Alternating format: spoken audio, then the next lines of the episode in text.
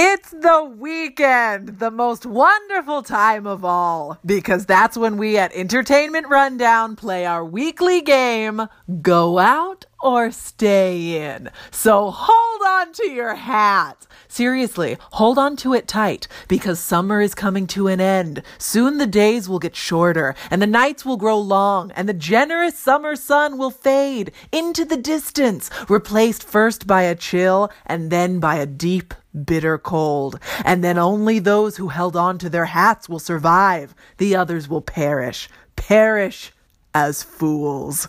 The entertainment news starts now. Here we go.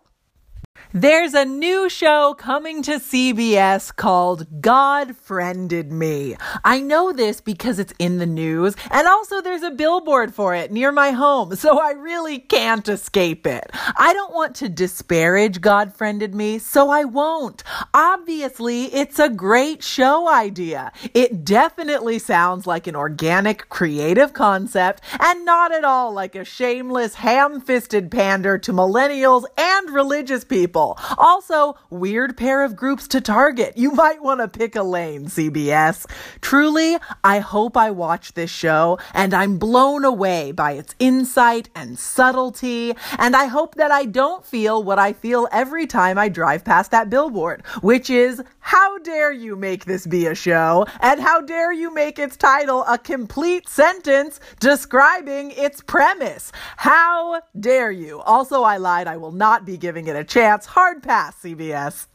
Who would you want to host your first virtual reality experience? Is it Darren Aronofsky? But why? Why would you want that? I guess it's not important. It's happening and we're too late to stop it. The good news is it's not some VR version of Mother! exclamation point where Javier Bardem hyper realistically ruins your life. It's a three part film project called Spheres, produced by Darren Aronofsky and written and directed by Eliza McNitt. It's about outer space, and honestly, it sounds pretty amazing. The solar system becomes an instrument that the viewer can then play. That sounds glorious and exhilarating in a way that I've only ever experienced when I logged onto my Facebook one day and realized God friended me, coming to CBS this terrible fall.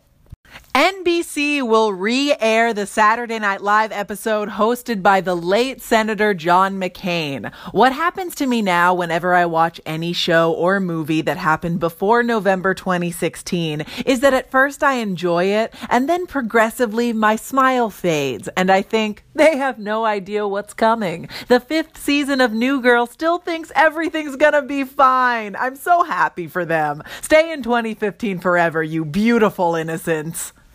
Are you an adult weirdo who knows way too much about Disneyland? Great, me too. So, as we both already know, there is no alcohol served inside the Disneyland park itself, except for inside Club 33, which is very exclusive and mysterious, and let's be honest, probably racist. So, I'm not exactly trying to go there. But the new Star Wars Galaxy's Edge attraction coming to Disneyland in 2019 will serve booze at Ogagara's Cantina. Don't know what an Ogagara is, don't really care. How will alcohol affect your Disney experience? There's no way to be sure. I think I'm gonna buy too many Mickey Mouse hats and then probably lose them. So I apologize in advance for the trail of hats leading to the churro cart that I will tip over. It is the weekend, and that means it's time to play Go Out or Stay In, the weekly game where we pit the latest theatrical releases against the most recent morsels available to stream on Netflix. Representing Go Out this week is Juliet Naked, starring Ethan Hawke and Rose Byrne, who is the godmother of my children, except she doesn't know it and I don't have kids. Aside from the fact that I 100% have to see this movie, because otherwise, what will I talk about with Rose Byrne? The kids I pretend to have? I'm not crazy. There are so many things drawing me to it, like a moth to the middle aged rom com flame. First of all, yes, it's a rom com, which is my favorite type of movie, and it always will be, because I believe in love, and I get that some movies are meant to be sad, but when a movie doesn't make me laugh, I feel like it's very rude. Also, Juliet Naked is based on a book by Nicholas Hornby, who wrote about a boy, which turned into the movie that made me finally appreciate Hugh Grant. If you've ever seen Hugh Grant and thought, what is this guy even for? Watch About a Boy. It's very poignant, but also funny because that's just good manners. But before you try to decide whether you loved Hugh Grant in Love Actually or if that movie was just too problematic, representing Stay In this week is The Good Place, Season 2. I mentioned yesterday that I rewatched The Good Place Season 1, but that was a lie. I rewatched both seasons of The Good Place. I just didn't want to be totally upfront about exactly how I spend my time. You understand. The first time I watched The Good Place Season 2, I found it difficult to appreciate because Season 1 was just so, so good. But watching it again, I liked it way more. That being said, Season 1 is better, and there's just no getting around that. It's like how Tahani is impressive, but she'll never be as impressive as her sister Kamilah. It's not fair, it's just objectively true. So put on a knitted cardigan and a pair of sensible flats. We're going to see a clever indie rom com because this week's winner is Go Out!